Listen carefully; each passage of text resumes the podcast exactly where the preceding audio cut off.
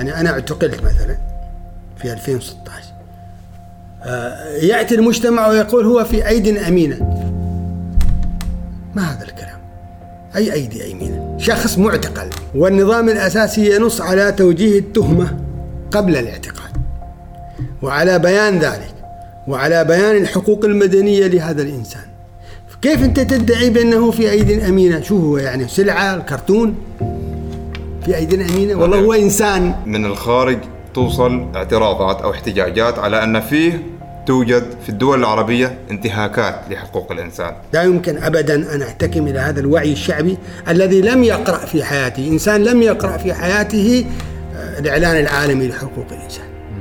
لم يقرأ في حياته حتى النظام الأساسي للدولة ولا المواد النظام الأساسي للدولة. ثم يخرج وينبري في مواقع التواصل الاجتماعي ويدعي بأن هذا المعتقل بسبب رأيه هو في أيد أمينة. أقصى الممارسات التي يمكن أن توصف بأنها قذرة. المرأة تسمين هذا نسونجي يعني هذا إطلاق إصطلاحي. لماذا؟ لأنه يتحدث عن قضايا المرأة. إذا هذا يعني بأننا سنسمي جميع الفقهاء المسلمين بهذا الاسم. يقول بأنهم كانوا نسونجيون يجب للإنسان أن يتكلم. يجب للإنسان أن يدلي بصوته وبرغبته في الكلام وبرغبته في التعبير عن أفكاره. المجتمع الإنساني بمجمله يعيش حالة الاغتراب بسبب النزوع المادي. لا يعني بأن بأن مجرد إثارة شبهة حول ظاهرة فساد مثلا شائعة. لا. جماعات قائمة أصلا المجتمع المدني جوهره النقد. بودكاست بودكاست. جلسة كرك حوار مشترك بين الضيف والهناء يركز معنا واستفيد يا الحبيب يا الحبيب. تابع معنا كل جديد بودكاست. بدون تصنع وتقليد. بودكاست. بودكاست. لا لا لا لا لا لا. بودكاست. بودكاست.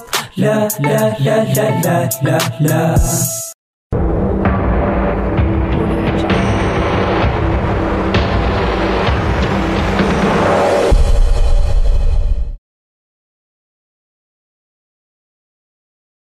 السلام عليكم حلقة جديدة من بودكاست قصة كرك وهذه الحلقة الخامسة من سلسلة مراجعات فكرية برفقة الدكتور سعود الزجالي. هذه الحلقة بعنوان المجتمع المدني راح نتكلم فيها عن مواضيع آه، جدا مهمة مثل الإشكالات والمشكلات العملية والنظرية التي يواجهها هذا المجتمع وأيضا التحديات التي يواجهها والأيديولوجيات التي يتعرض لها وكيف ممكن أنها هي تغير وتؤثر على تركيبة المجتمع وهل تركيبة المجتمع ثابتة أم أنها متغيرة على مدى العصور؟ وأيضا ما سبب ميثاق الأمم المتحدة لحقوق الإنسان؟ ولماذا جمعيات حقوق الإنسان نشأت في فترة آه، حديثة وأصبحت تتدخل في كل ما يعني الوضع أو الشأن العربي؟ والكثير من المواضيع المتعلقة بهذا الموضوع اللي هو موضوع المجتمع المدني. جهز لك كوب كرك ومشاهدة ممتعة.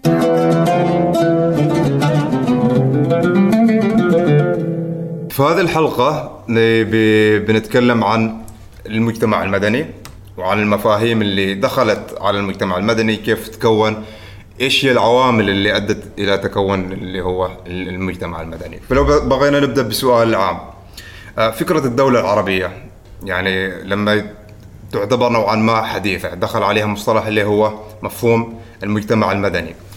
إيش هي العوامل اللي أدت إلى تشكل هذا المجتمع؟ بسم الله الرحمن الرحيم. آه، مفهوم المجتمع المدني مفهوم يعني متجذر في الفلسفة السياسية. يعني له يعني معنى أساسي وفيما بعد هذا المفهوم أو هذا المصطلح يأخذ أبعاد إجرائية في إطار إخضاع الفلسفة السياسية والنظريات السياسية للتطبيق وللواقع. يعني مثلا عندما نبدأ بجذور المجتمع طبعا هناك دراسات حول هذا المفهوم مثل دراسة جون إهرنبرج المجتمع المدني وهذا منشور في المنظمة العربية للترجمة في بيروت كتاب أيضا هذا مهم جدا ولعل آه، يعني أبرز المآخذ على هذا الكتاب أنه لم يدرس مع أنه يدرس تاريخ هذا المصطلح تاريخ هذا المفهوم إلا أنه لم يحاول أن يدخل في إطار الثقافة والحضارة العربية الإسلامية. هذا يعني من ضمن إشكالات آه، هذا الكتاب. لكن الكتاب آه، يتحدث عن تاريخ هذا المفهوم تاريخ هذا المصطلح كيف دخل. آه، فلو بدأنا مثلا بال- بالفلسفة السياسية دائما في الفلسفة السياسية هناك حالة افتراضية ميتافيزيقية ما ورائية متصورة. يعني كيف تشكلت الدولة في المجتمعات ال- العربية؟ دائما الدول تحتاج إلى اجتماع بشري اجتماع إنساني حتى تكون يعني هناك دولة. لا يمكن أبدا أن تتشكل دولة دون وجود اجتماع بشري. الاجتماع البشري هو الأساس وهو المانح للسلطة شرعيتها لتمارسها على هذا الاجتماع وعلى هذا المجتمع. التحولات الآن يعني ستحدث الآن تحولات من حالة إلى حالة. الحالة الأولى هي التي تسمى في الفلسفة السياسية الحالة الطبيعية. أو الحالة المشاعة يعني لا توجد دولة. طبعا لا يمكن أن نتصور بأن مجتمعا إنسانيا يعني موجود أو كان موجودا ولا توجد هناك سلطة. يعني هذا فقط تصور افتراضي. ميتافيزيقي. حتى نستطيع أن نعطي لهذا المفهوم يعني بعدا إجرائيا وبالتالي مثلا عندما تحولت هذه المجتمعات من الحالة المشاعة الحالة الطبيعية أنت تسكن هنا تسكن هناك تأكل من هنا تأكل من هناك اعتدى عليك يعني فلان أنت تحاول تأخذ حقك بنفسك إلى آخره. هذه حالة طبيعية في المجتمعات الإنسانية. بعد ذلك تحولت من هذه الحالة إلى الحالة الأخرى الحالة التي فيها سلطة شرعية تمارس نوعا من العنف الشرعي على هذا المجتمع. هذه الحالة الثانية هي حالة المجتمع المدني. ولذلك المجتمع المدني مرادف مصطلح مرادف لمصطلح المجتمع السياسي. الحالة الطبيعية تحولت إلى الحالة السياسية وبدأت هذه الحالة السياسية والمجتمع المدني بادعاء ولو إنسان واحد بأنه يمتلك قطعة من الأرض. يعني دائما مفهوم المجتمع السياسي والمجتمع المدني يرتبط بالملكية أو الملكية الخاصة.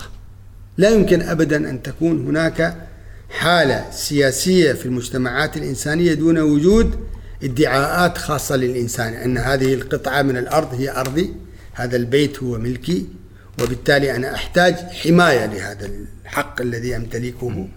هذه الحماية تحتاج تحتاج أن أبحث عن سلطة. هذه السلطة أنا أمنحها الفرد هنا الذي ينتمي إلى هذا المجتمع ال ال ال السي- يعني الطبيعي الحالة الطبيعية حتى تتحول إلى حالة سياسية المجتمع يمنح هذه السلطة شرعية أن أنت تمارس علينا سلطة مع وبالتالي هنا ينشأ مصطلح آخر ومهم جدا وهو مصطلح العقد الاجتماعي. وهناك فلاسفة للعقد الاجتماعي أمثال جان جاك روسو. وله كتاب في العقد الاجتماعي له كتاب مترجم أيضا عبر المنظمة العربية للترجمة في بيروت. إذا أنت عندك مصطلحات المجتمع المدني هو الفيصل وهو التحول من الحالة الطبيعية إلى الحالة السياسية. وعندك العقد الاجتماعي وعندك الملكيات الخاصة. كل هذه مفاهيم ومصطلحات مترابطة لتصوير هذه الحالة الافتراضية في الفلسفة السياسية. ممتاز.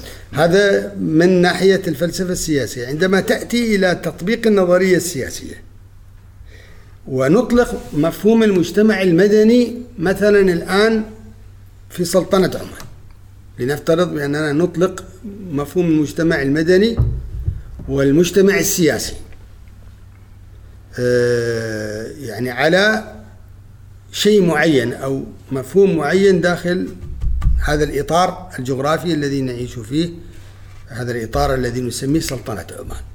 ما المقصود هنا بالمجتمع المدني؟ علينا أن نربط هذا المفهوم بالفلسفة السياسية أولا بأن المجتمع المدني هو التحول إلى ممارسة سياسية وهو يرتبط حتى لو يرتبط بمفاهيم الدولة الحديثة بالسيادة الحديثة.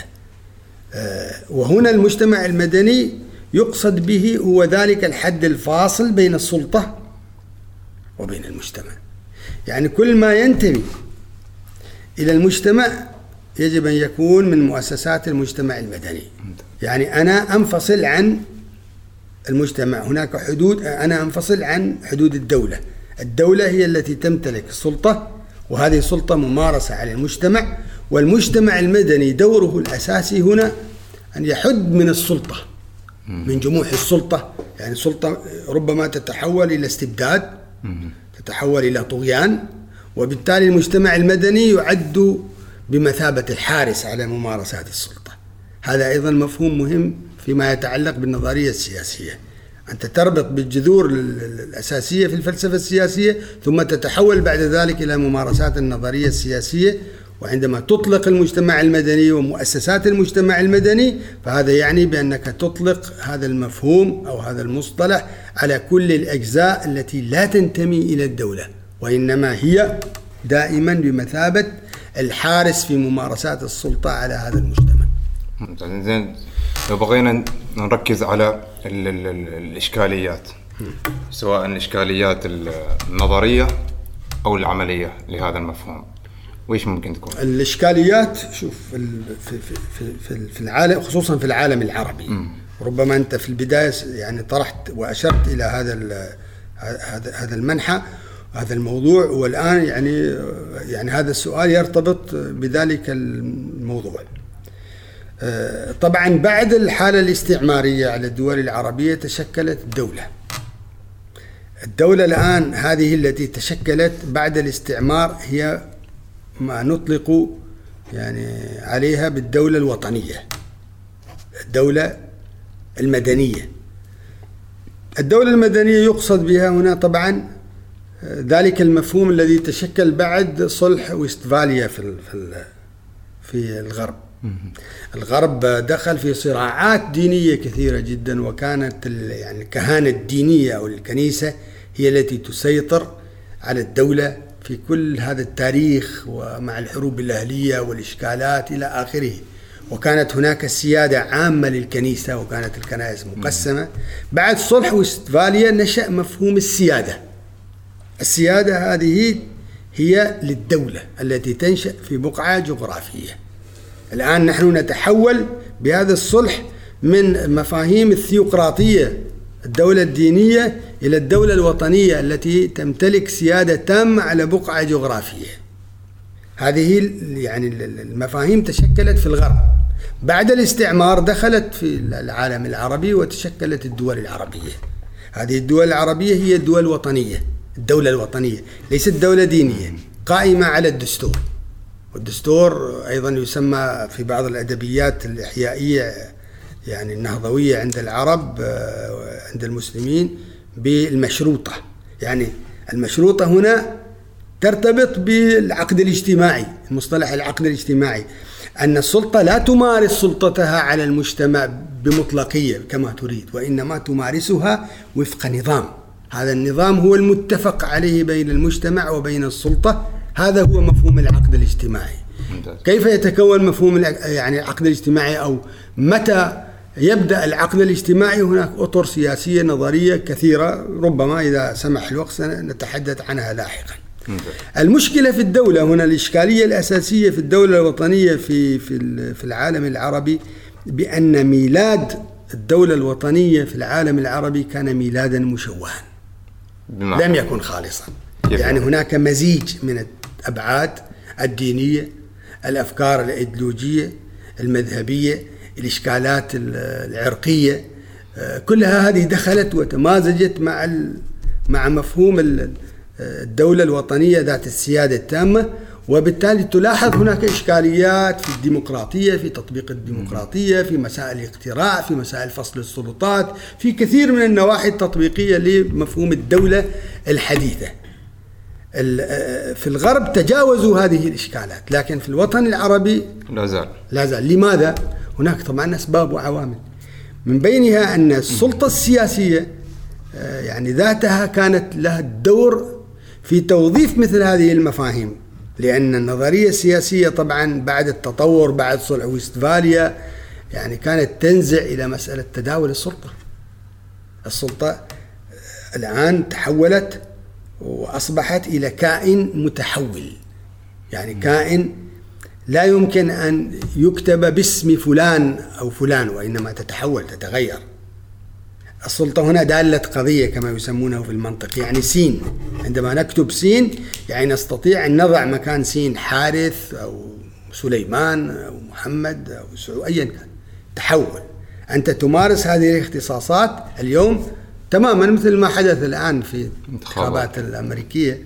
يعني كان دونالد ترامب الآن تحول إلى بايدن وهكذا فهناك تحول تداول للسلطة.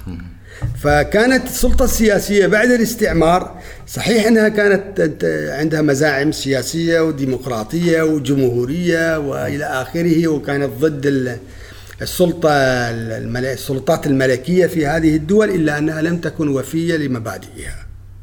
وإنما كانت تريد يعني هناك جمهوريات هي أشبه بالملكيات.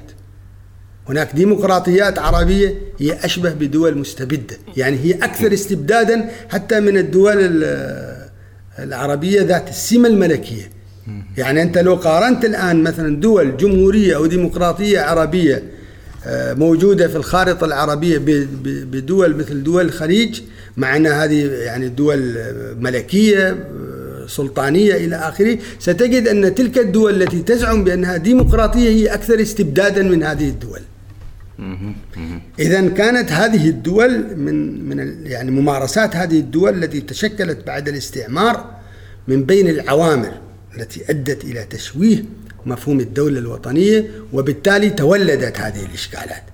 وبعد ذلك بسبب الفشل الذي كانت تمارسه هذه الدول في المجتمعات بشأن التنمية والثروات وتوزيع الثروات والعدالة إلى آخره تولدت إشكاليات أخرى ودخلت نزعات كالنزاعات الدينية وتطورت هذه النزاعات الدينية بعد الإحيائية وجاءت الدولة من الدولة الإسلامية إلى الدولة الدينية إلى الدولة الثيوقراطية ونشأ الانغلاق والإسلام الحركي والإسلام السياسي. فإذا السياسة لها دورها في مسألة تشويه مفهوم الدولة الوطنية ومفهوم المجتمع المدني والعقد الاجتماعي الاجتماعي والممارسات في النظرية السياسية. يعني هل ممكن نستنتج أن المجتمع المدني في الوطن العربي لا زال يحتاج لوقت كبير لين يواكب مثلا الدول الغربية؟ نعم المجتمع المدني كمفهوم إجرائي مرتبط مرتبط بأصل يعني الفلسفة السياسية وبجذور الفلسفة السياسية وبجذور النظرية آه، السياسية هذا المفهوم بحاجة إلى إعادة قراءة وإعادة إنتاج ويعني إعادة ولا سيما أن المجتمع العربي يعني قليل القراءة خصوصا في النصوص التأسيسية. أنت لاحظ الآن الحركة القرائية في في المجتمعات كالمجتمع العماني هي حركة يعني قرائية في في نواحي الاستمتاع. روايات روايات لا أيوة لا توجد هناك قراءة للنصوص الأساسية. ولذلك لو عدنا إلى عبد الرحمن الكواكبي في الاستبداد في طبائع الاستبداد ستجد أنه يتحدث عن عنصر مهم أننا متى الدول تخاف ممن يعني الدول تخاف من القراءات المتعمقة بشأن الحقوق والواجبات. بشأن النظرية السياسية. هذه القراءات ضعيفة في في هذه المجتمعات. لماذا؟ لأن هذه المجتمعات ربما تعتقد بصعوبة هذا النوع من الكتب وهذا النوع من الإنتاج الثقافي والفكري وبالتالي هي تبتعد أو تتجنب قراءة مثل هذه الكتب وتغرق في قراءة الكتب آه، من أجل المتعة. آه، وتاليا ستجد أن هناك يعني مفاهيم مشوهة بشأن هذه المصطلحات المتجذرة في الفلسفة السياسية وفي النظرية السياسية وما يزال إلى هذا اليوم تستخدم هذه المصطلحات استخداما مشوها. متى سيتشكل المجتمع المدني تشكلا بحيث يكون حادا من مطلقية السلطة عندما يتكون الوعي؟ عندما يتكون الوعي المتجذر والمتعمق بشأن هذا المفهوم وتاريخ هذا المفهوم وعلاقة هذا المفهوم بالتحولات الإنسانية من من من الحالة الطبيعية إلى الحالة السياسية. عندها س هذا لا يعني بأنه لا توجد قراءة. توجد قراءات لكنها قليلة. المجتمع بحاجة إلى أن يقرأ في هذا المجال. ولو عدنا مثلا إلى الولايات تاريخ الولايات المتحدة يعني قبل تحولها إلى دولة فيدرالية يعني ستجد بأن هذه الدولة في تحولها نشأت على الوعي وعلى القراءة على الفدراليين الذين كانوا يكتبون في الصحف السيارة اليومية. وكانت الناس تقرأ. وتشكل الوعي في ذلك الوقت وتحولت الدولة إلى دولة أخرى مختلفة تماما. دولة القانون والمؤسسة. هذا لا يعني بأنها دولة منزهة لا لكن هذا يعني بوجود آه، آه، دساتير وأنظمة تشريعية وسلطات واضحة جدا ومؤسسات آه، مهمة في هذه الدولة وعقليات وكل هذا موجود ومتأسس.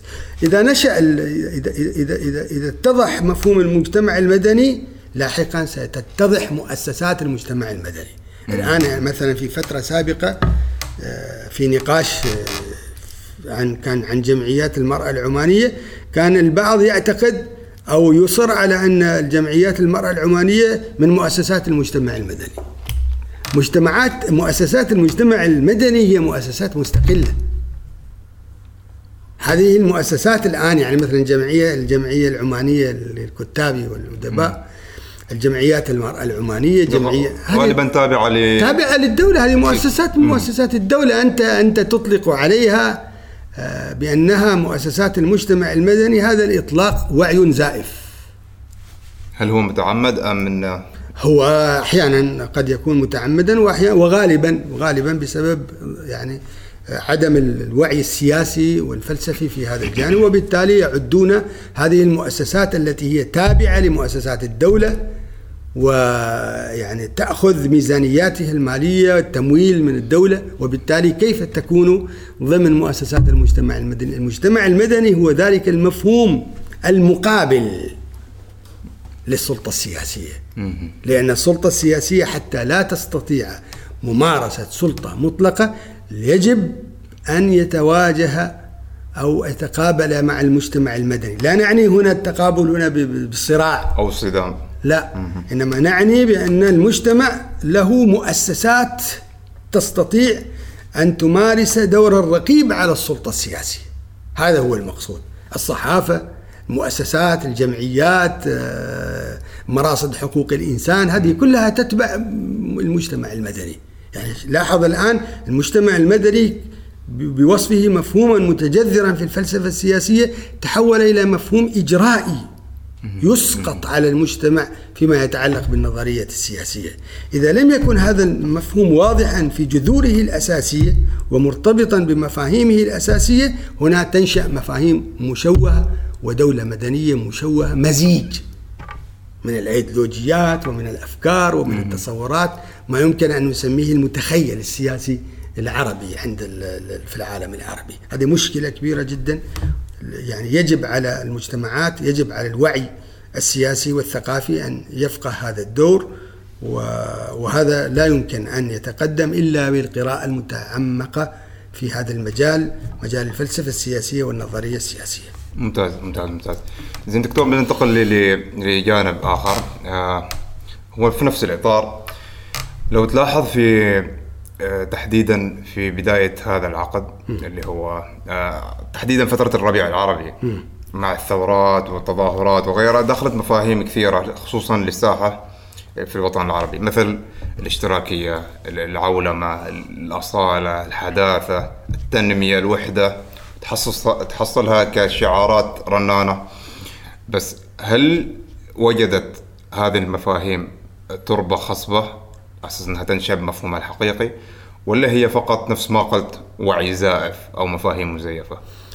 يعني أنا أعتقد أن أحيانا يعني في المجتمعات العربية يوجد هناك نوع من الترف يعني العقلي أو الترف الثقافي يعني استهلاك استهلاك بعض المصطلحات التي آه، يعني لا تستطيع أو إن حاولت يعني أن تكتشف العمق الثقافي فيها فلن تجد هذا العمق. يعني هي مجرد آه، استهلاك ثقافي.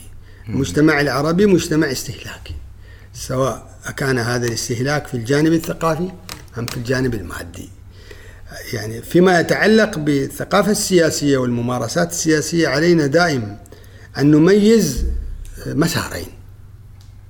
مسار يساري المسار اليساري أو المدني الذي ينظر إلى الدولة بوصفه مفهوما حديثا مرتبطا بالفلسفة السياسية متجذرا بالممارسات التي حدثت والتحولات الإنسانية. يجب يعني أنا أصر على هذا المصطلح حتى وإن نشأ هذا الموضوع في الغرب بعد صلح ويستفاليا إلا أنه تحول إنساني وليس تحولا غربيا لأن الظروف التي مرت على الغرب فيما يتعلق بالوعي الديني هي ذات الظروف التي مرت يعني أيضا على الشرق. وبالتالي التحول إلى إيجاد مشتركات. ما المقصود هنا بالسيادة وبالدولة الوطنية؟ آه، المقصود هنا بأن هذه المجتمعات التي تقع في بقعة جغرافية محددة ولتكن سلطنة عمان هذه المجتمعات لها انتماءات. انتماءات دينية انتماءات عرقية انتماءات لغوية ثقافية مذهبية آه، ليس مهما لكن هناك انتماءات هذه الانتماءات ترتبط بأيديولوجيات. وبالتالي أنا لا أستطيع أن أحكم هؤلاء البشر في هذه البقعة الجغرافية آه، عبر سلطة ذات سيادة تامة إلا إذا وجدت المشتركات السياسية القانونية التي ترتضيها هذه الجماعات التي تعيش في هذه البقعة الجغرافية. هذه المشتركات تتمثل في الدولة الوطنية الدولة التي لا تنزع إلى دين ولا إلى مذهب ولا إلى عرق ولا إلى ثقافة معينة دون أخرى. دولة تحكم هؤلاء البشر وفقا لدستور. في سلطنة عمان مثلا هناك النظام الأساسي للدولة. النظام الأساسي للدولة لا يميل إلى عرق المادة 17 واضحة جدا ولا يميل إلى دين ولا يميل إلى مذهب ولا يميل إلى نزعة أخرى إلى آخره. هذا لا يعني بأن الدولة هنا لا, لا تقع في ممارسات خاطئة لا هذه توجد. في سلطنة عمان توجد ممارسات سياسية خاطئة تصطدم مع المادة 17 هذا يعني أمر مفروغ منه لأن هذه ممارسة إنسانية لا بد أن تقع في الخطأ. لكن أنا ما أعنيه هنا بأن الدولة تحكم وفق هذا النظام. هذا النظام يحتاج إلى تطوير أو يحتاج إلى مراجعة هذا أمر آخر. أنا أتحدث بأن المقدار الموجود الآن في النظام الأساسي للدولة هو صالح للحكم أو لممارسة ممارسة السلطة على هذه الجماعات البشرية التي تعيش في سلطنة عمان بغض النظر عن انتماءاتها الفكرية والعرقية والدينية والمذهبية واللغوية. لا يهمني ذلك. الجميع الجميع تستطيع الدولة أن تحكمه وفق هذا النظام. هذا الدولة الوطنية. يعني الدولة تحكم الناس بناء على المشتركات وجميع هؤلاء الناس يرتضون هذه المشتركات. لكن بينما لو جينا مثلا إلى دولة ثيوقراطية دولة دينية دولة إلى آخره فستجد أن الناس ستنفر. يعني كيف هذا ستكون هناك وعي؟ يعني لو جيت مثلا إلى الحالة الحالة السياسية في لبنان هي بناء على المحاصصة الطائفية وهذا إشكال وهذا يشوه الدولة الوطنية. أكيد. هنا يجب أن تنظر إلى الكفاءة أن تنسى الأعراق أن تنسى هناك مجتمع بكامله يستطيع أن يصوت يستطيع أن ينتخب يستطيع أن يقترع يستطيع أن يؤسس دستورا تشاركيا فيما بينهم. إذا لماذا نلجأ إلى المحاصصة الطائفية؟ المحاصصة الطائفية والنزعات القبلية الشخصية والمذهبية هذه كلها كلها لا تتوافق مع مفهوم الدولة الوطنية القائمة على القانون وعلى المؤسسات وعلى فصل السلطات هذا وعي يساري وعي مدني. في الجانب الآخر هناك وعي آه، يميني أو وعي ديني. يعني هذا موجود في المجتمع نستطيع أن نفصل بينه لكن لا نستطيع أن ندعي مثلا بأن فلانا لديه وعي يساري خالص موضوعي هو يعني بشكل مطلق. مثلا سعود مثلا شخص يساري أو يتبنى مثلا التيار العلماني أو إلى آخره فيما يتعلق بالدولة. هذا يعني بأنه موضوعي. لا. هذا الإنسان لديه تصورات أيديولوجية أيا كان هذا الإنسان. لكننا عندما نأتي إلى هذه يعني الممارسة السياسية نفحص هذه التصورات وهذه الممارسات وفقا للمؤسسات والقانون. ما يتطابق مع هذا المسار أهلا به وما لا يتطابق بين هذين الوعيين هناك كثير من الاستهلاك الثقافي. أكيد. أيوه هناك استهلاك آه، الحداثه هناك استهلاك هذا ولذلك هناك حتى في مجال الحداثة ستجد يعني تشويهات فيما يتعلق بالمفاهيم الحداثة الآن. يعني في دول الخليج يطلق على التحول المادي.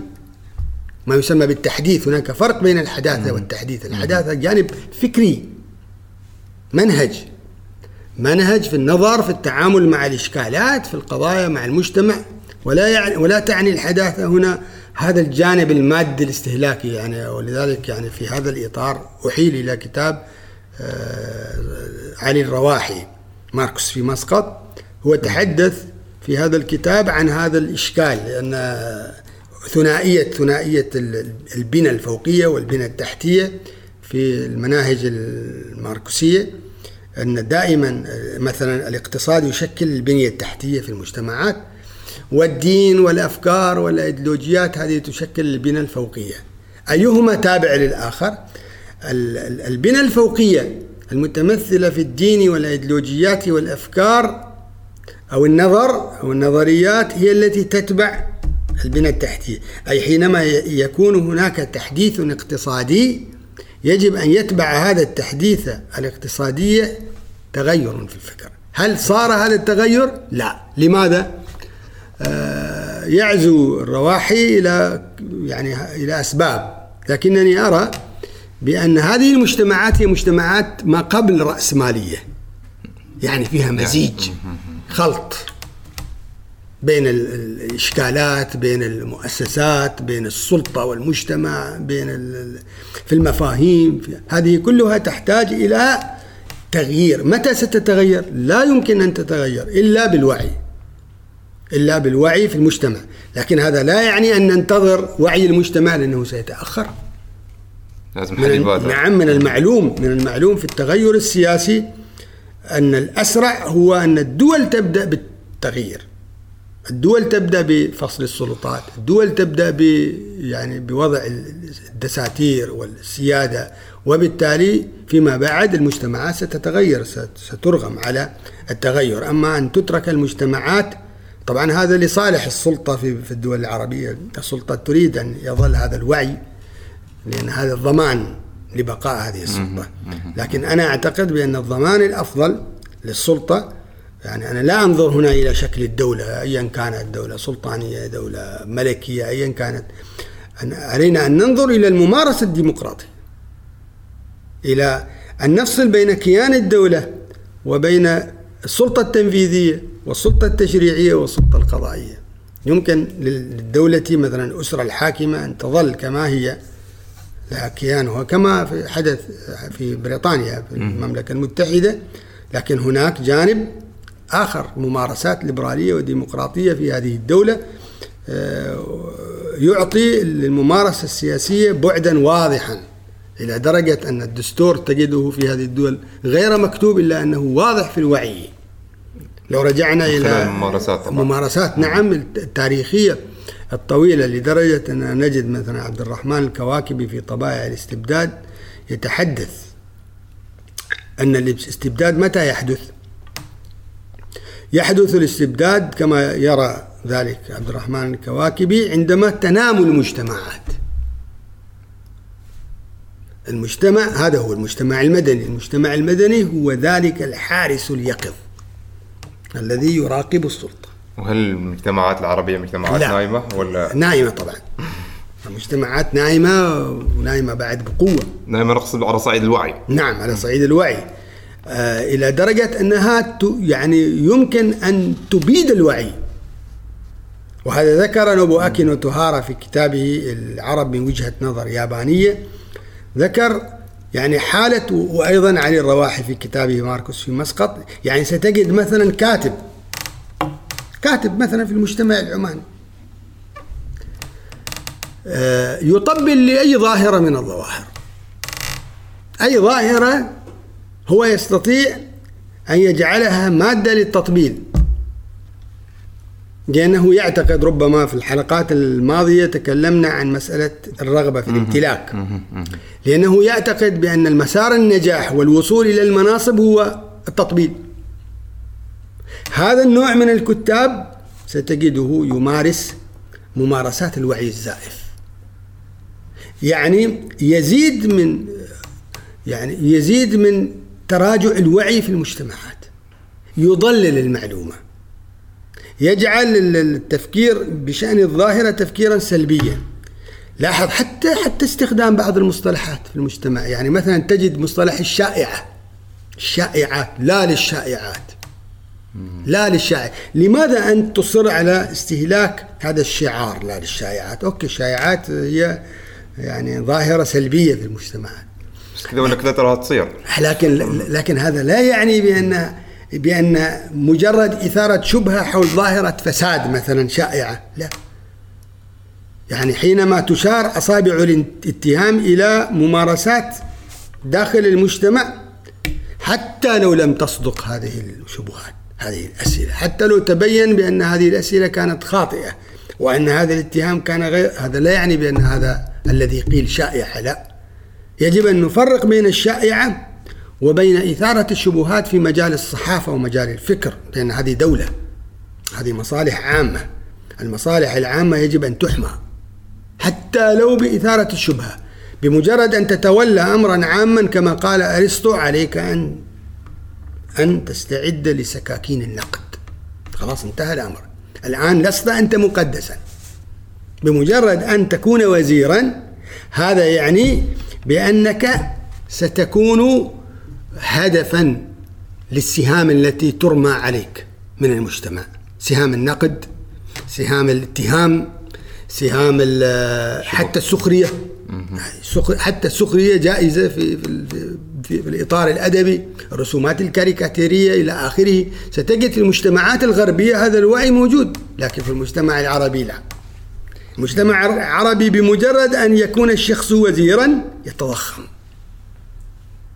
حتى حتى مصطلح مسؤول آه، والحمولة يعني الحمولة اللغوية لهذا المصطلح تم يعني تجاهلها.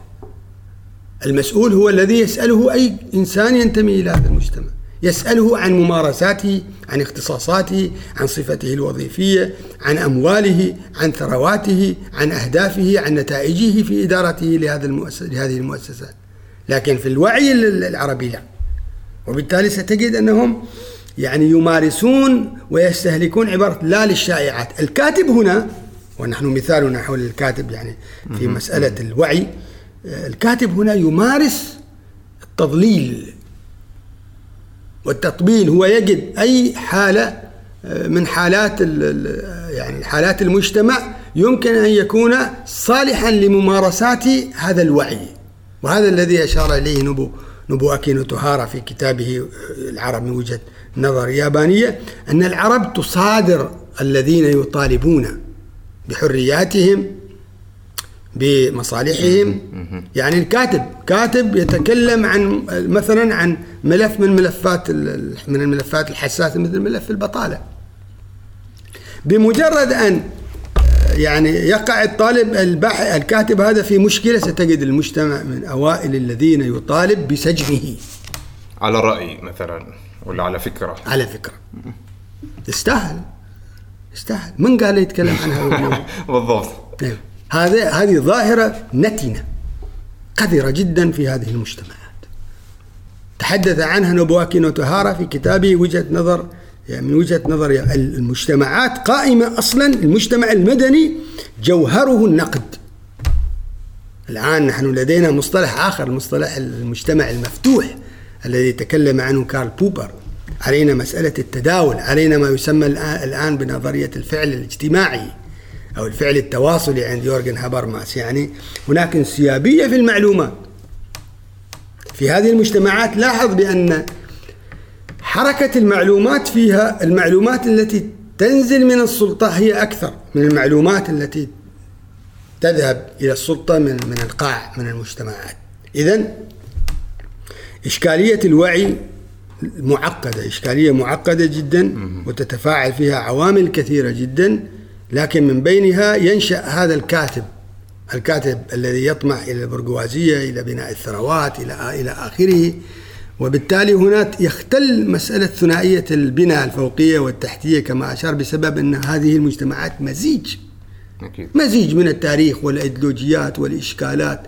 حتى نتجاوز هذه الحالة يجب أن يكون هناك نوع من التضافر في وعي المجتمعات وأيضا في الحركة السياسية في هذه الدول. الدولة إذا كان لها إرادة في التغيير فإنها تستطيع فعلا أن تغير هذه المجتمعات. ممكن ممتاز ممتاز ممتاز. زين هل ممكن نلخص هذا كله بأن آه، هناك فجوة بين هذه المفاهيم اللي سميتها اللي هي آه، الاستهلاك الثقافي أو الترف الثقافي وبين الواقع؟ يعني هل ممكن أن نستنتج أيضا أن هذه الفجوة بتخلي هذا المجتمع أو هذه المجتمعات تهاجر إلى مجتمع إلى مفاهيم أخرى؟ أنا لا لا أعتقد يعني هي مسألة هجرة أو مسألة هذه يعني استهلاك المفاهيم لن ينتهي من المجتمعات حيا كانت هذه المجتمعات سواء كانت مجتمعات آه، غربية أو مجتمعات شرقية لن ينتهي. أنا ما أعنيه من هذا الكلام بأننا فيما يتعلق بالممارسات السياسية والنظرية السياسية وبناء المؤسسات والقانون لا نحتاج إلى هذا الشحن. وإلى هذا الزخم من المصطلحات والأفكار وكأننا يعني نمارس قضية خطيرة جدا وتحتاج إلى كثير لا لا نحتاج إلى ذلك. نحتاج وعي. نحتاج إلى وعي بسيط وهذا الوعي نستطيع أن نشكله من جانبين. مسار بطيء هو من المجتمع ومسار سريع وهو يبدأ من الدولة. الدولة تستطيع أن تغير هذا الوعي عبر التغيير السياسي والتغيير الاقتصادي. وتبعا لذلك ستتغير البناء الفوقية المتمثلة في الأيديولوجيات والأفكار والدين أو الظاهرة الدينية على أساس إن ما البعض ما يتحسس. يعني هي الأفكار اللي هي عن الدين. آه، لذلك يعني لو لو عدنا إلى سبينوزا وأنا ذكرت هذا النص له في في في كتاب المواطنة بأن السياسة علم بسيط ليس علما معقدا. أنت في الآن مثلا سأذكر مثالا. لو جينا إلى مفهوم المجتمع المدني آه، وفقا للحمولة الفلسفية في الفلسفة السياسية أو الإجرائية في النظرية السياسية. سنجد أن المجتمع المدني هنا هو الذي يوجد ذلك الفاصل بين السلطة وبين ممارسات المجتمع. هذا هذه الممارسات تكمن في إيجاد يعني فيما يتعلق بالسلطة في في تفتيت الممارسة السياسية والسلطوية بين السلطات المعروفة الثلاث السلطة التنفيذية السلطة آه، التشريعية والبرلمانيه اللي هي تمارس الأدوار والأدوات البرلمانية الرقابية والتشريعية ثم السلطة القضائية. يعني المسألة جدا سهلة. صح. لو جينا إلى إلى إلى مصطلح الشورى يعني أنت الآن تبني دولة قائمة على الوعي الحديث أو على النظرية السياسية الحديثة. أنت لا تبني دولة بوعي القرن الأول الهجري والثاني والثالث والرابع الهجري لا يمكن. أكيد أكيد. أنت تدعي بأنك يعني المادة واضحة جدا. عمان دولة عربية إسلامية مستقلة ذات سيادة تامة. هذه السيادة هي سيادة الدولة يعني سيادة كائن اعتباري موجود في التاريخ. ليست سيادة ما ورائية ترتبط بالذات الإلهية ولا بالدين ولا إلى آخره وإنما هي مسألة منظومية بسبب وجود سلطة ومجتمع. جميل. هذا ما يتعلق بالسيادة. حينما نأتي إلى هذه مساله السيادة سنجد بأن الدولة تنفصل إلى السلطات الثلاث من بينها السلطة البرلمانية. السلطة البرلمانية هي تلك السلطة التي تحد من مطلقية الممارسات السلطوية في الدولة. يعني من ضمن يعني من ضمن الإجراءات القائمة على تفتيت السلطة توزيع السلطة. بدل أن تأخذ أنت كل هذه الاختصاصات وأن تمارسها بوصفك سلطة مركزية لا. تتوزع هذه السلطة حول السلطات الثلاث. إذا هناك هناك كتلة برلمانية. الكتلة البرلمانية هذه ليست من خياراتك. بوصفك سلطة سياسية في الدولة لا. وإنما هي من اختيارات المجتمع المدني. ومن إرادة هذا المجتمع المدني. المجتمع المدني لا يريد من الدولة أن تكون مطلقة مركزية. آه يعني لا تراقب في ممارساتها ما يسمى بالحكم الرشيد الآن. هناك حالة ديمقراطية الديمقراطية ممارسة ومنهج تفكير وليست شكلية ليست مسألة. لماذا تصر مثلا على استخدام مصطلح وهذا موجود في الدول العربية كثيرة متعددة تستخدم مصطلح الشورى؟ بالحمولة الدينية. يعني مثلا الشورى في آية فبما رحمة من الله لنت لهم ولو كنت فظا غليظ القلب لانفضوا من حولك فاعف عنهم واستغفر لهم وشاورهم في الأمر. فإذا عزمت فتوكل على الله. هذه فيما يتعلق بالنبوة. الشورى موجودة هنا في في سياق النبوة لكن هذا لا يعني بأن النبي النبي هنا يستشير أصحابه بوصف هذه الاستشارة منه وعطاء من النبي إلى أصحابه تفضل من النبي إلى أصحابه. لكن لكن البرلمان في الوعي السياسي ليس كذلك. البرلمان هذا يحد من الممارسات السلطوية السياسية في الوعي السياسي الحديث في النظرية السياسية الحديثة. لماذا تصر على استدعاء هذا المصطلح من الحمولة الدينية أو من الوعي الديني ومن الثقافة الدينية وهذا هذا يعد في في نظري أنا يعد نوعا من تشويه المفاهيم الحديثة. أيوة. إذا إذا كنت مصرا على استخدام هذا المصطلح فليكن فلتكن الممارسات على الأقل قريبة من من من البرلمان. إذا كنت يعني تعد ذلك نوعا من الشعار الذي يرتبط بالهوية أو الثقافة هذا أمر آخر. آه، ربما نوافقك عليه في بشرط أن يكون هذا المفهوم قريبا من مفهوم البرلمان أو السلطة البرلمانية في الوعي السياسي الحديث.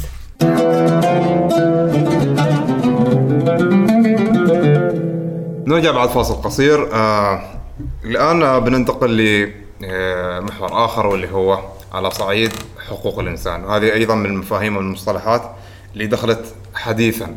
نوعا ما. لاحظوا خصوصا في قبل تقريبا عشر سنوات بدأ يدخل هذا المفهوم بصورة أكبر بصورة أعمق. وبدت من الخارج توصل اعتراضات أو احتجاجات على أن فيه توجد في الدول العربية انتهاكات لحقوق الإنسان. أولا ممكن نخلي السؤال من شقين أنه آه ليش بالذات هذه الفترة ظهرت هذه الاحتجاجات؟ إيش الغرض منها؟ الشيء الثاني ليش هذه الاحتجاجات ما ظهرت من الدول العربية نفسها. ليش جات من الخارج؟ اولا طبعا بالنسبة للانتهاكات يعني المعيار الأساسي في مسألة الانتهاكات هي يعني الكرامة الإنسانية والطبيعة الإنسانية التي يتمتع بها هذا الإنسان. وهذه قضية مدركة يعني مدركة حتى في الوعي الشرعي الديني وفي الثقافة وفي التاريخ. وأيضا من بين هذه المحكات الأساسية القوانين والأنظمة الدستورية في هذه الدول. كل هذه الدول ينص يعني تنص دساتيرها على آه، يعني أهمية المحافظة على الكرامة الإنسانية والحقوق المدنية والحريات العامة إلى آخره وأنها لا تنتهك. حتى لو كان هذا الإنسان مجرما أو كان ثائرا أو كان أيا كان. هذا الإنسان يعني وجوده أو بوصفه محتجا أو مثلا كاتبا أو كان ثائرا أو كان مجرما أيا كان هذا الإنسان فإن الدساتير والتشريعات آه، الدينية وغير الدينية كلها تنص على أن له حقا. يجب أن يحترم هذا الحق وأن لا ينتهك. طبعا بعد الإعلان العالمي لحقوق الإنسان آه، تميزت الثقافة الحقوقية. ويعني حتى ستجد نداءات بأن الإسلام مثلا من من أوائل النزعات الدينية التي نادت إلى حقوق الإنسان. هذا بغض النظر عن هذا الادعاء لأن مسألة حقوق الإنسان هذا وعي حديث. لكن هذا الادعاء بحد ذاته يبرهن على أصالة حقوق الإنسان. يعني هو هذا الإنسان الذي يدعي بأن الإسلام نادى بهذه الأشياء فهذا يعني بأنه متفق بأنها تتعلق بجذر أو بأساس أو جوهر الحياة الإنسانية والكرامة الإنسانية. نتفق على ذلك. حينما نأتي إلى مصطلح انتهاك إذا مصطلح انتهاك هذا مصطلح حتى يكون يعني مصطلحا مضبوطا. يعني حتى نستطيع أن ندعي بأن ممارسة سلطوية ما مورست على كائن من الناس ينتمي إلى هذه الدولة. هذه الممارسة تعد انتهاكا. لا بد أن يوجد هناك شيء مقياس. هذا المقياس يتمثل في القانون وتفسيره. نتفق أنه لا يمكن أن أن أن يعني أن تناط هذه التفاسير أو هذه الإشكالات آه، يعني بالوعي العام الشعبي. يعني أنا أتذكر في فترة من فترات الاعتقالات يعني يعتقل إنسان يعني أنا اعتقلت مثلا في 2016 آه، يأتي المجتمع ويقول هو في أيد أمينة. ما هذا الكلام؟ أي أيدي أمينة؟ شخص معتقل. شخص يعني صدرت حريته وتم اعتقاله. والنظام الأساسي ينص على توجيه التهمة قبل الاعتقال وعلى بيان ذلك وعلى بيان الحقوق المدنية لهذا الإنسان. كيف أنت تدعي بأنه في أيدي أمينة؟ شو هو يعني؟ سلعة الكرتون؟ في أيدي أمينة؟ والله هو إنسان. هذا يعتبر انتهاك. هذا هذا يعتبر يعني الآن دعك من مسألة الانتهاك. ما أريد أن أبرهن عليه أن الوعي هنا أو أن مسألة المفهوم هنا يحتكم إلى وعي شعبي. يجب أن لا يحتكم هذا المفهوم إلى الوعي الشعبي. الانتهاك هو الانتهاك. ويبين بأنه انتهاك اعتمادا على القانون وتفسيره. ليس القانون فقط القانون المحلي مثلا في سلطنة عمان. لا عمان دولة في مجتمع دولي وهي ضمن الدول التي آه، يعني اتفقت أو أنها عضو أو أنها طرف في الإعلان العالمي لحقوق الإنسان. وثم بعد ذلك الدساتير أو القوانين الموجودة في سلطنة عمان أيضا حتى المراسيم الأخيرة التي يعني صدرت في عهد السلطان هيثم حفظه الله. يعني تجد بأنها يعني تندرج في هذه الدائرة تحت هذه الدائرة في هذه الدائرة وتحت هذه القضايا المتعلقة. الآن الوعي الشعبي يجب أن لا يحتكم إليه بشأن الانتهاكات. لا يمكن أبدا أن أحتكم إلى هذا الوعي الشعبي الذي لم يقرأ في حياته. إنسان لم يقرأ في حياته آه، الإعلان العالمي لحقوق الإنسان. لم يقرأ في حياته حتى النظام الأساسي للدولة ولا المواد النظام الأساسي للدولة.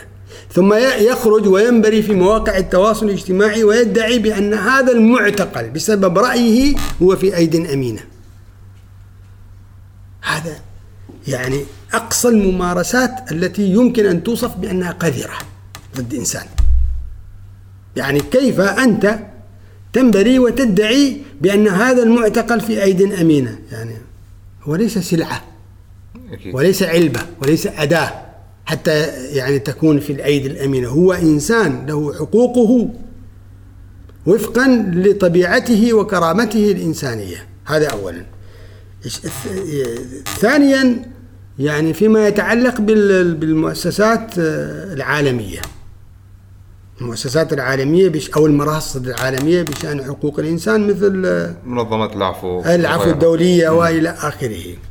هناك اتهامات لهذه المنظمات بأنها يعني منظمات مشبوهة أو أنها مثلا غير موضوعية أو إلى آخره وأنها تسكت. لكن عندما في الحقيقة عندما تنظر إلى هذه هذه المنظمات على الأقل ظاهريا وفقا للتقارير التي تعرض والإجراءات التي تمارس من هذه المؤسسة ستجد بأنها أقرب إلى حقوق الإنسان من الضد من الوعي العربي هذا الوعي الذي يوجه الاتهامات إلى هذه هذه المنظمات. هذا اولا. ثانيا لماذا لماذا تحتكم الثقافة العربية أو الوعي العربي إلى هذه المنظمات. ولماذا تعتمد تقارير هذه المنظمات؟ بسبب الواقع الموجود في العالم العربي. هنا مثلا في سلطنة عمان. هناك لجنة لحقوق الإنسان. لجنة وطنية لحقوق الإنسان. هذه اللجنة من يشكلها؟ تشكلها الحكومة. الحكومة تشكل هذه اللجنة لماذا؟ لأنها تريد من هذه اللجنة أن تراقب الحكومة. حقوق الإنسان هو مراقبة يعني منظومة مراقبة انتهاكات حكومية سلطوية لأنها تمتلك مهنية في ممارستها. فكيف يكون ال ال يعني الشخص اللي يراقب من نعم الخصم هو الحكم. هنا نأتي مرة أخرى ونعود إلى مفهوم المجتمع المدني.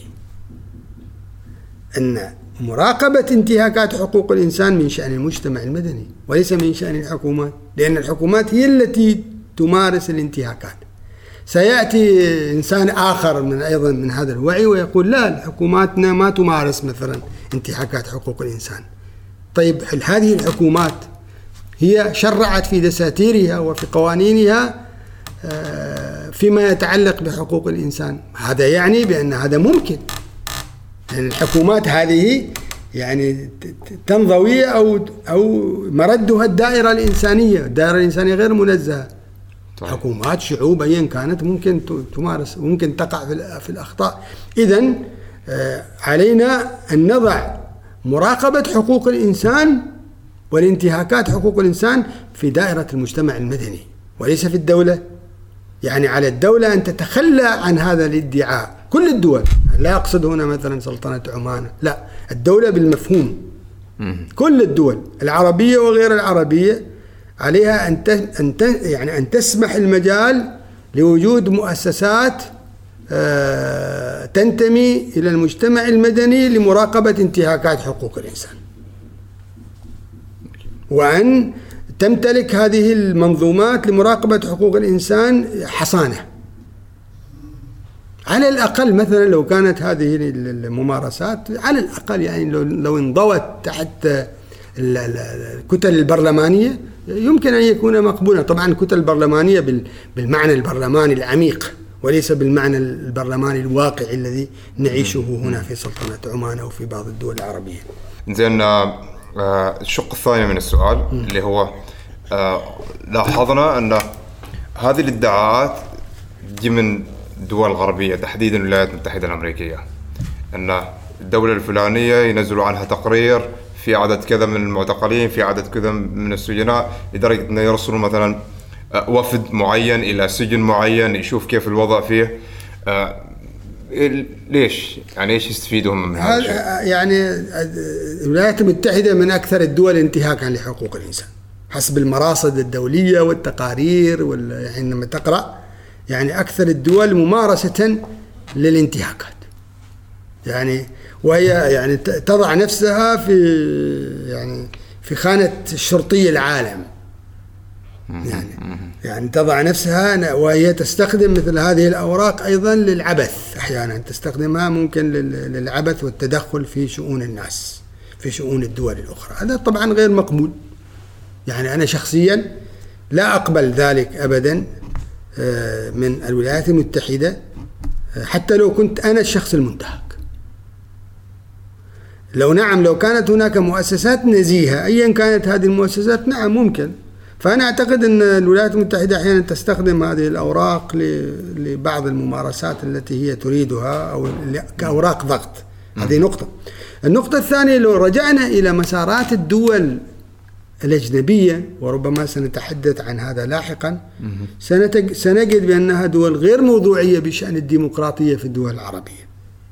بالعكس هي من الدول المكرسة للاستبداد والدول الحامية للاستبداد. لأن هذا يمكن يعني يخدم مصالحها. يعني نعم يخدم مصالحها لأنها لأن هذه الدول محط ثروات. فيها ثروات فيها نفط فيها معادن فيها كثير من القضايا وأيضا هي تعد يعني أسواقا للأسلحة والحروب والإشكالات و وأيضا آه، الولايات المتحدة هي دولة حامية للكيان الصهيوني في فلسطين. وبالتالي يعني يعني لا يمكن أن أن أن, أن يعني أن أن تعين هذا الخصم على الصديق. الدول العربية هي الخصم يعني حتى لو يعني خصم نائم. لأن من المعلوم بأن القضية الفلسطينية قضية إنسانية عادلة.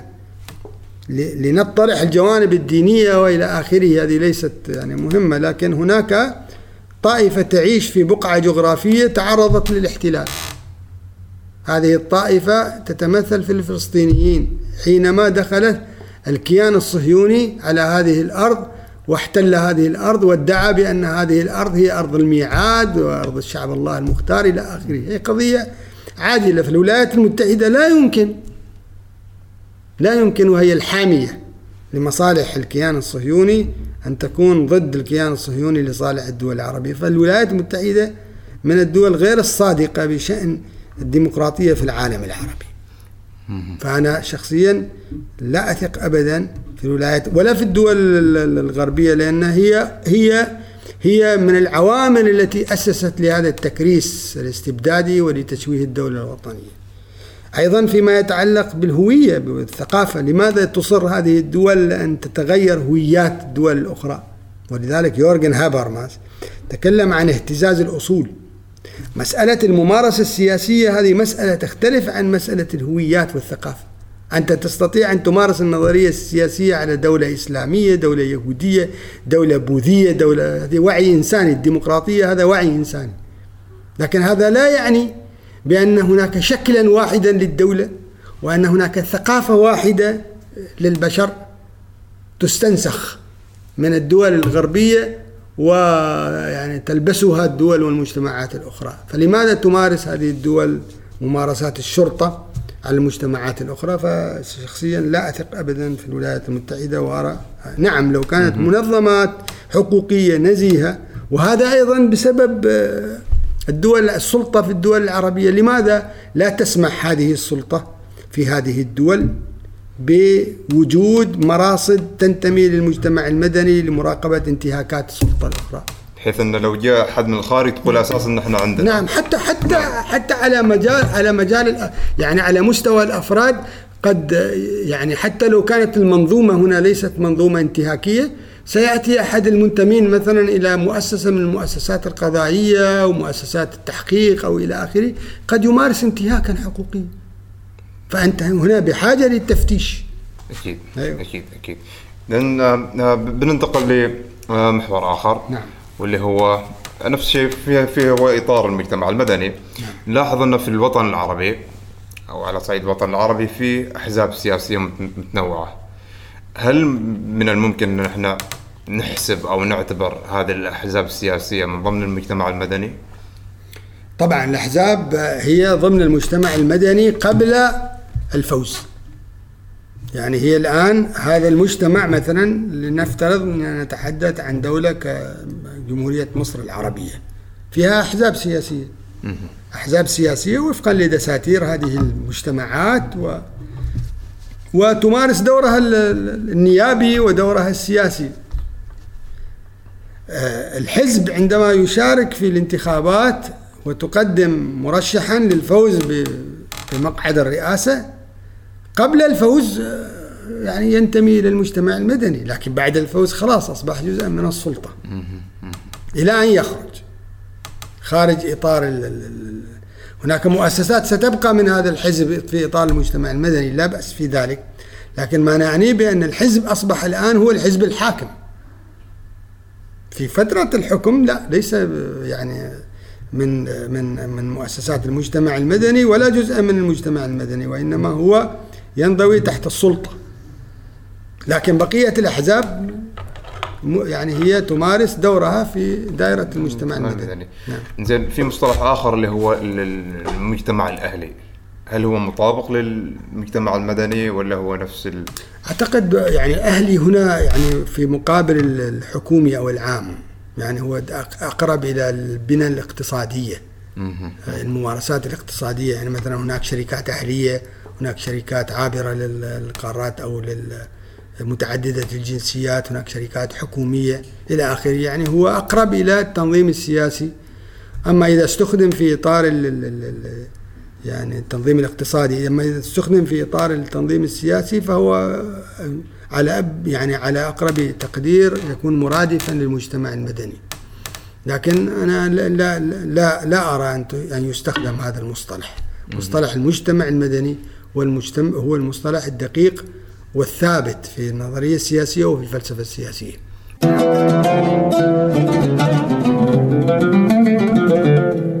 ونرجع بعد فاصل قصير. آه الآن بننتقل لمحور آه على صعيد مجتمعنا المجتمع العماني. لاحظ في الفترة الأخيرة والاونه الأخيرة دخلت مفاهيم يمكن هي أصلا موجودة من زمان مثلا الليبراليه النسوية العولمة. هي موجودة من زمان بس في الفترة الأخيرة صار في هناك آه، ما ما أعرف هل هي طوائف أحزاب أو تجمعات أو كتل تتبنى هذه الأيديولوجيات وفي نفس الوقت تحاول تنشرها. بغض النظر سواء هم كانوا فاهمين هذه بالمفهوم الصح أو كان بالمفهوم المشوه. آه، ما أخذنا نحن في الموضوع إيش تأثير هذه الأيديولوجيات؟ يعني يعني هل هي بتأثر على تركيبة المجتمع أو على المستقبل ال- أو الجيل اللي بيجي؟ هو يعني أعتقد أن مفهوم اننا نحن نعتقد ب ب ب بأن الهوية جامدة، هوية المجتمعات الإنسانية هوية جامدة وأننا نستطيع ان ان أن نشكل يعني حراسة ضد تغير هذه الهويات وهذه الثقافات يعني هذا يعد وهما. لا يمكن ابدا أن تقف حارسا أمام الموجات الثقافية آه، والإنسانية في المجتمعات لا يمكن المجتمعات تتغير. شئت أم أبيت هي تتغير. والتاريخ يشهد. والتاريخ يشهد. يعني تتغير في كثير من مناحي الحياة تتغير في الملابس والمآكل وفي العادات وفي الت- التقاليد وفي حتى في المعايير تتغير في الإشكال كثير من الإشكالات. فالهوية ليست جامدة. ولذلك يعني ربما لو عدنا إلى الخطابات السامية لصاحب الجلالة السلطان قابوس رحمه الله سنجد بأنه كان يتناول هذا الجانب الجانب المتعلق بالحراك ال- الاجتماعي في المجتمعات وأنها آه، تحافظ. ولذلك نعود إلى مصطلح التراث. عندما نأتي إلى مصطلح التراث نجد بأن بأنه يحمل مضامين مختلفة من بينها بأن يعني هذا الذي ننظر إليه الآن أصبح قديما تاريخيا. يعني لا يمكن أبدا للمجتمعات اليوم أن تستخدم مثلا وسائل العيش التي كانت يعني هذه المجتمعات تستخدمها في فترة السبعينيات أو بدايات الثمانينيات. تغيرت. وبالتالي تبعا لهذا التغير في الوعي الاقتصادي أو الممارسات الاقتصادية ستتغير البنى الفوقية كما أشرنا فيما يتعلق بالنظرية الماركسية. يعني اذا أن نعتقد بأننا نستطيع حماية المجتمعات من التغير وأن نكون حراسا على هذه المجتمعات فمثلا تمارس منع كتب معينة أن تقراها هذه المجتمعات، روايات معينة أن تقراها هذه الم... أن تقرأ في نزاعات أيديولوجية هذه هذا نوع من الوهم. ونوع من السذاجة أن تعتقد بأنك تستطيع أن تحمي المجتمع من التغير. المجتمع حتما سيتغير لأن الحياة ولأن الزمن سيال متغير. فإذا هذا أمر يجب أن يختلف في الوعي في وعي السلطة أيضا في وعي المجتمع في وعي بعض التيارات التي تعتقد بأنها تحمي الفضيلة. آه، كون بعض ال- ال- ال- البشر أو بعض الفئات أو التيارات يعني تسرف في استخدام بعض المصطلحات أو تحاول استدعاء بعض الإيديولوجيات هذا يقع في حدود حرياتها والمجتمع يعني يستطيع أن يمارس دور الانتقاء والتصفية إذا كان يعني إذا كانت لكن طبعا هذا لابد أن يكون في إطار التدافع الفكري المشروع وليس في إطار المصادرة والاتهام. هناك نجد يعني في في جانب ال- ال- ال- الثنائيات التي نعيشها في مجتمعاتنا آه، يعني مسألة الاتهام.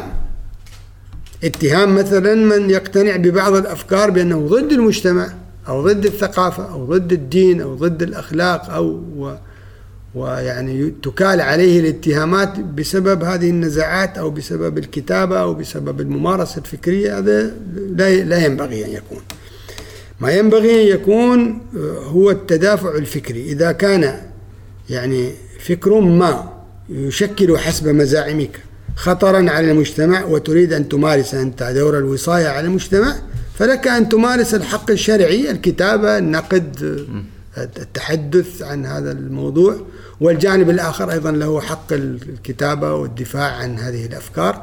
لكن المصادرة والانتهاك للآخر والاتهام في النوايا أعتقد أنه إشكال. ممتاز ممتاز ممتاز. زين هل هل لو نسقط هذا الموضوع على واقعنا نحن نعم. كمجتمع عماني نعم. هل هو يعني بسبب ان الشباب متحمسين مثلا شفنا إن هذه مثلا التيارات أو الأيديولوجيات بدأت تظهر بشكل أقوى ولا في تركيبة جالسة تتغير ولا إيش بالضبط؟ المراهقة الفكرية موجودة. ولا تنحصر فقط في مرحلة الشباب. موجودة عندي أنا موجودة عندك أنت موجودة عند المفكرين موجودة عند الفلاسفة موجود لكن يعني ربما الحماس يزيد عند الشباب. لكن هذا لا يعني بأن الأفكار التي ينادي بها الشباب هي أفكار تندرج آه، يعني تحت الحماس والمراهقة الفكرية لا. آه، الشباب يعني البعض منهم اطلع وخرج دائر عن يعني خرج خارج دائرة المجتمع العماني وبالتالي هو خرج للدراسة مثلا إلى دول أخرى وقرأ في هذا المجال و يعني نشط فكره في مجال أو, أو فكر معين أو حقل فلسفي معين وبالتالي هو يحمل وعيا. هل هو الآن هذا الوعي صحيح؟ أم هو غير وعي غير صحيح؟ هذه مسألة أخرى. مسألة يعني تحتاج إلى أطر وإلى علاقات معقدة للحكم عليها وربما هذا سيتضح بعد فترات يعني زمنية تتباعد. حتى هذا الشاب نفسه ربما سيغير هذه الأفكار التي يتحمس إليها الآن. هذه مسألة أخرى. لكن يعني هذا النشاط في هذا الحقل أو في هذا المجال أو في هذا الفكر يستدعي العودة إلى هذا المجتمع الذي يرى بأن هذه الأفكار ضد أعرافه أو ضد عاداته وتقاليده ودينه وثقافته وأخلاقه عليه أن يعود إلى أصل هذا المجتمع وإلى جذوره وإلى أفكاره وعاداته وأن يقرأ وأن يقارن وأن ينظر وأن يقارب ليصل إلى أطر هي أكثر دقة وأكثر إنسانية وأيضا عليه أن يعلم بأن الأفكار هنا يجب أن تنساب. يجب للإنسان أن يتكلم. يجب للإنسان أن يدلي بصوته وبرغبته في الكلام وبرغبته في التعبير عن أفكاره. لا يمكن أبدا للمجتمع أن يصادر أفكار الآخرين وأن ينتهكها وأن يتهمها وأن يغوص في نوايا المتكلمين. هذه مسألة هي الإشكال. أما صحة الأفكار والحماس وهذه القضايا هذه أعتقد مسألة لا يمكن حلها إلا عبر الإطار الفكري نفسه.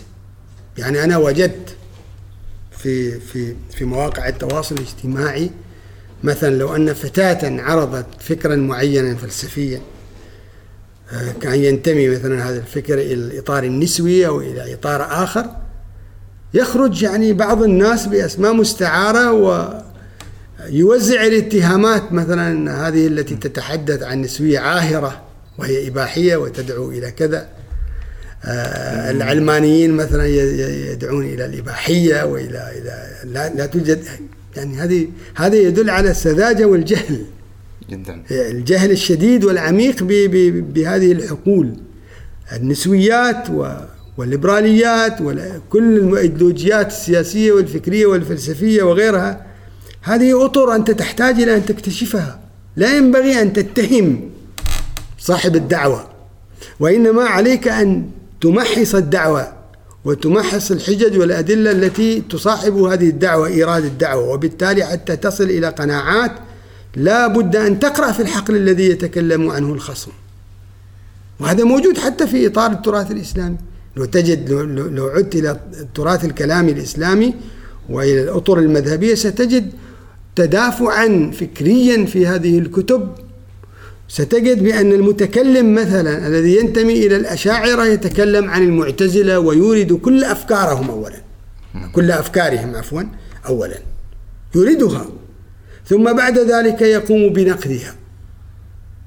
وكثير من أفكار المدارس ضاعت لولا هذه النزعة يعني النزعة التنظيرية والنزعة الحجاجية والمنطقية عند المسلمين لضاعت أفكار المدارس. يعني مثلا مدرسة مندثرة ستجد أفكارها عند الخصم لأن الخصم كان يصر أن يأتي بأفكار خصمه أولا بموضوعية تامة ثم يقوم بدفعها أو بنقدها. كذلك هنا في هذا السياق الفكري.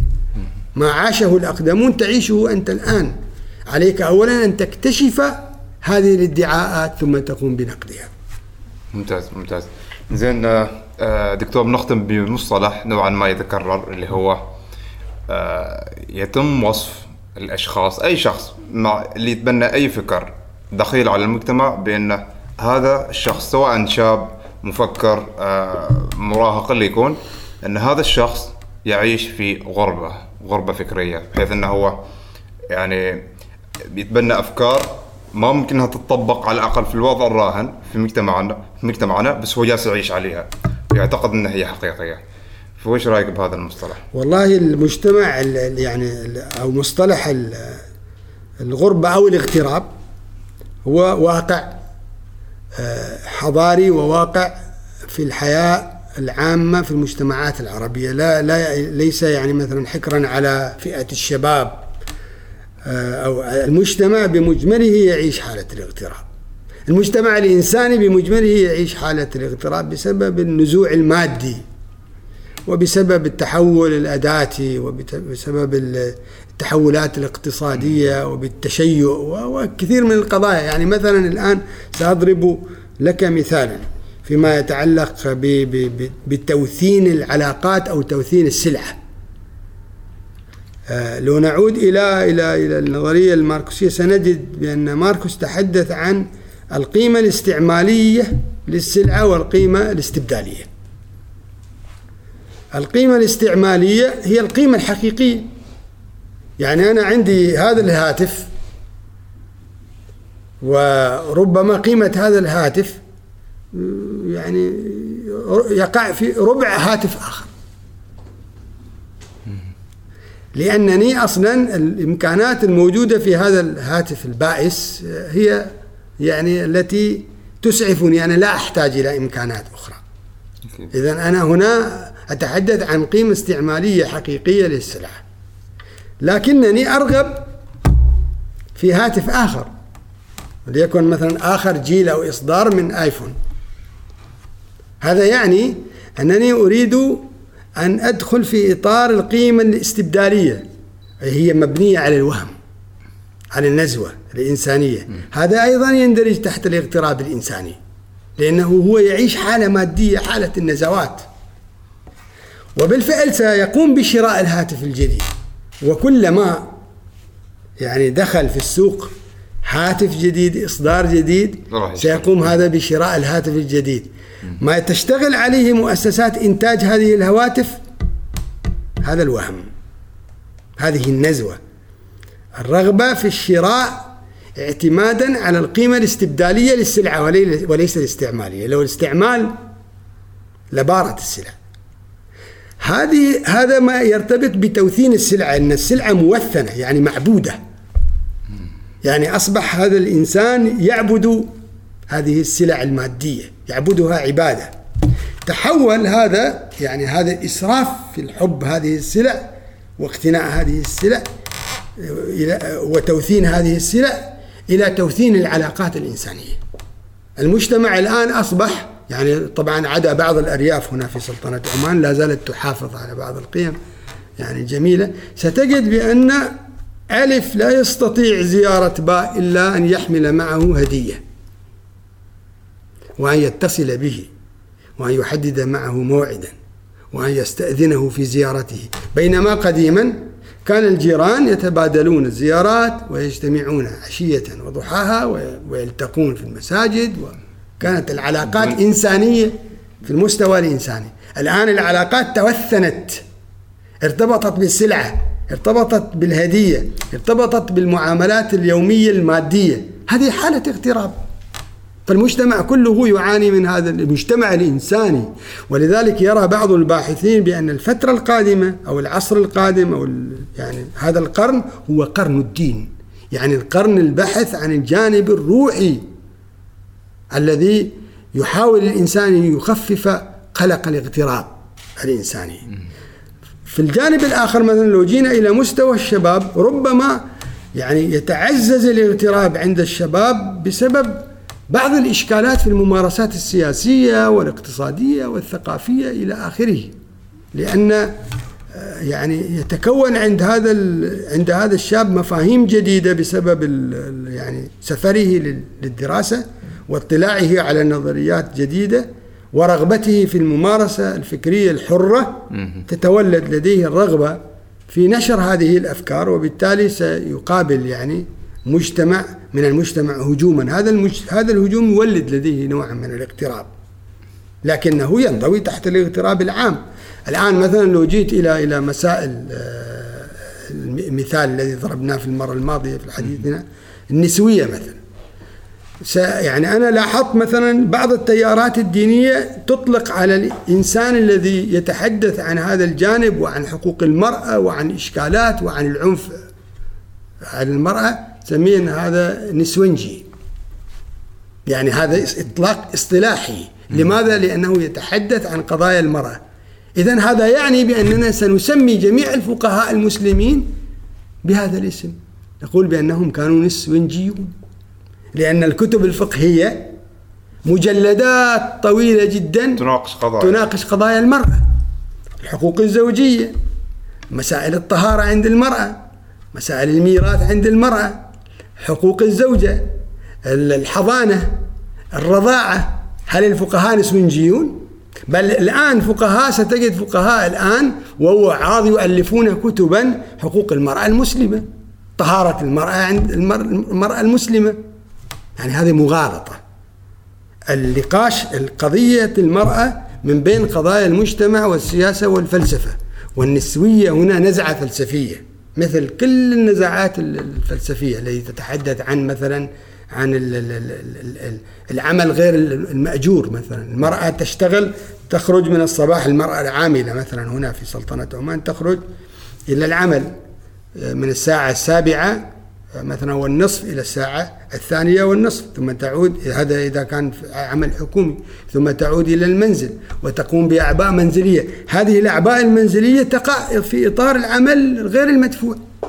يعني يعني هي تشتغل يعني أكثر من اشتغال واحد. ولا أحد يكافئها. هذه من ضمن القضايا التي تناقش في الأطر الفلسفية. مسألة العنف ضد المرأة مسألة العنف الأسري في العنف الزوجي. إشكالات التسلط على المرأة ماليا. كثير من القضايا موجودة وواقعية في هذه المجتمعات أو تصنيف المرأة وتصنيف الوظائف. كل هذه القضايا تندرج تحت هذا الإطار ال- ال- أو أو إيجاد تفاوتات آه، لا تنتمي إلى ال- إلى ال- إلى الجانب البيولوجي وإنما تنتمي إلى الجانب الثقافي، يعني نحن كرسناها ونحن وضعناها ولم تكن موجودة ومساله لباس المرأة ومساله ال- التدين وعلاقته بالثقافة، كل هذه القضايا تعالج هذه الأطر ويعني الفلسفات آه، في في في المساحة الفكرية، فلماذا هذا يتهم بأنه نسونجي وأنت الذي ألفت الكتب وجعلت المرأة هي قضيتك الأولى. يعني الواعظ الديني اليوم قضيته الأساسية هي المرأة. وإذا أطلقنا عليه مصطلح نسونجي بل وهو يدافع عن آه، الشهوات الجنسية وعن التعدد وعن إلى آخره، فلماذا لا ترضى بهذا المصطلح على نفسك؟ وممارساتك فيما يتعلق بالمرأة وشؤون شؤونها أكثر من ممار- ممارسات الفلسفة النسوية. ما في مجال مقارنة أصلا أبد. زين آه، دكتور آه، رسالة أخيرة للمتابعين البرنامج أنا أعتقد أن أهم رسالة بأننا يعني هذه الرسالة أوجهها إلى نفسي بأننا لا نستطيع أبدا آه، أن نكتشف حقلا فكريا أو إنسانا آخر إلا بقراءته. دون القراءة سنكون عدوا للفكر وعدوا للآخر. القراءة هي مسار الاكتشاف للآخر والاكتشاف للآخر هو مسار الحوار والتقارب بين الناس.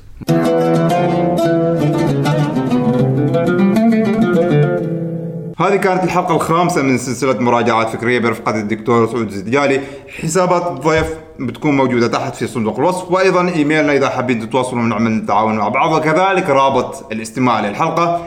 like share و subscribe ونشوفكم إن شاء الله على خير ومع السلامة. بودكاست بودكاست. جلسة كرك حوار مشترك بين الضيف والهناء يركز معنا واستفيد يا الحبيب يا الحبيب. تابع معنا كل جديد. بودكاست بدون تصنع وتقليد. بودكاست بودكاست. لا لا لا لا لا لا. بودكاست بودكاست. لا لا لا لا لا لا لا.